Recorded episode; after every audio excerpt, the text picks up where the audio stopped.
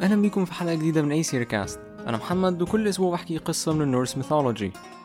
الأسبوع اللي فات اتكلمنا عن إمير أول عملاق في الكون وقلنا إن كل العمالقة ماتوا. بس ما شرحناش إزاي في عمالقة في يوتنهايم النهاردة هنشرح ده وهنحكي قصة برجلمير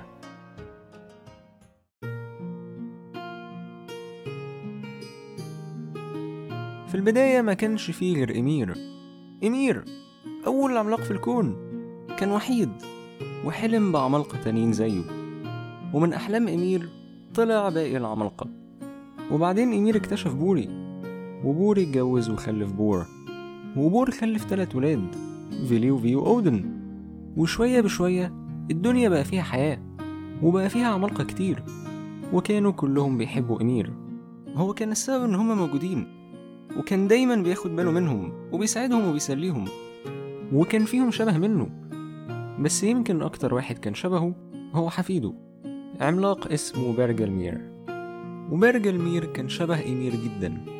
كان شعره بني وعينيه خضرا بس أكتر حاجة مشتركة ما بين برجلمير وجده كانت الأحلام. إمير كان بيحب ينام جدا وكان دايما بيحب يحكي أحلامه.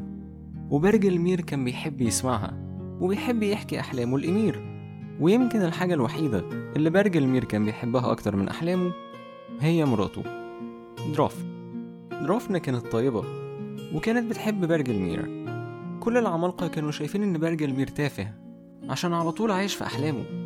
بس درافن كانت بتحب ده في برجلمير وكانت دايما بتستناه يرجع من عند إمير عشان يقعد يحكي لها هما كانوا بيتكلموا في إيه.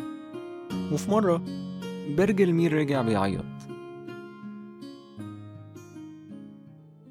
درافن اتخضت وحاولت تكلم جوزها. بس برجلمير ما كانش بيرد عليها. ودخل البيت جري وطلع الفاس بتاعه وبدأ يقطع في الشجر. بعد شوية درافن راحت تطمن على برجلمير لقيته عامل تابوت وقاعد جنبه بيعيط. درافن ما كانتش فاهمة حاجة وسألته إيه اللي أنت بنيه ده؟ وقاعد بتعيط ليه؟ ساعتها برجلمير رد وقال لها إنه راح يكلم إمير. وقال لها إن زي كل مرة إمير حكاله على أحلامه بس المرة دي إمير حلم إنه بيموت وبرجلمير عارف كويس إن أحلام إمير بتتحقق وساعتها عرف إنه قريب جدا هيموت وإن ده مصيره ومستقبله وهو تقبله خلاص وعمل التابوت ده عشان لما يموت يدفن فيه. في الوقت ده درافن كانت حامل وقالت له فيها إيه إن أحلام إمير بتتحقق؟ ده مستقبلك وفي إيدك أنت وبعدين لو أنت استسلمت مين هيخلي باله من ابننا؟ برجلمير مردش عليها وفضل قاعد جنب التابوت بتاعه بيفكر هل اللي عمله ده صح؟ إنه يعيش اللي فاضل من أيامه خايف من الموت؟ يمكن درافنا عندها حق. ليه يعيش اللي فاضل من أيامه في أحلام إمير؟ لما ممكن يعيشهم مع مراته وابنه. يمكن مش كل أحلام إمير بتتحقق. يمكن مستقبله في إيده هو مش في أحلام إمير. وبرج المير عمال يفكر سمع ناس كتيرة بتجري ومرعوبة. ولما بص من بعيد شاف حاجة مرعبة. فيلي وفي أودن ذبحوا إمير والدم اللي نزل من رقبته بقى طوفان بيغرق كل حاجة في طريقه. حلم إمير بدأ يتحقق بس مش برجلمير بس اللي هيموت والعمالقة كلهم هيموتوا معاه ومراته وابنه كمان هيموتوا معاهم. في البداية برجلمير كان متقبل إن مصيره إنه يموت بس أول ما خد باله إن ده معناه إن مراته وابنه هيموتوا معاه برجلمير قرر يغير مستقبله ودخل جري شال درافن ووقفها في التابوت بتاعه ووقف هو كمان جواه.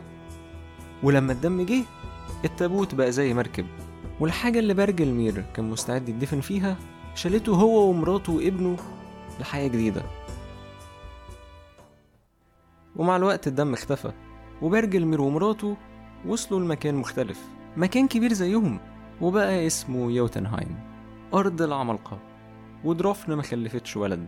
درافن خلفت ولاد وبنات كتير. عمالقة زي باباهم ومامتهم وبقوا دول عمالقة يوتنهايم. برجلمير عمره ما حاول ينتقم من أودن وإخواته وكان شايف إن انتقامه إنه يعيش لولاده وإن العمالقة عمرهم ما يموتوا. وزي ما القرار ده أنقذ حياته هو ومراته القرار ده عايش برجلمير ألف سنة. ولما برجلمير مات كل ولاده دفنوه في التابوت اللي شاله هو ودرافن واتدفن على إنه ملك. برجلمير ملك عمالقة يوتنهايم.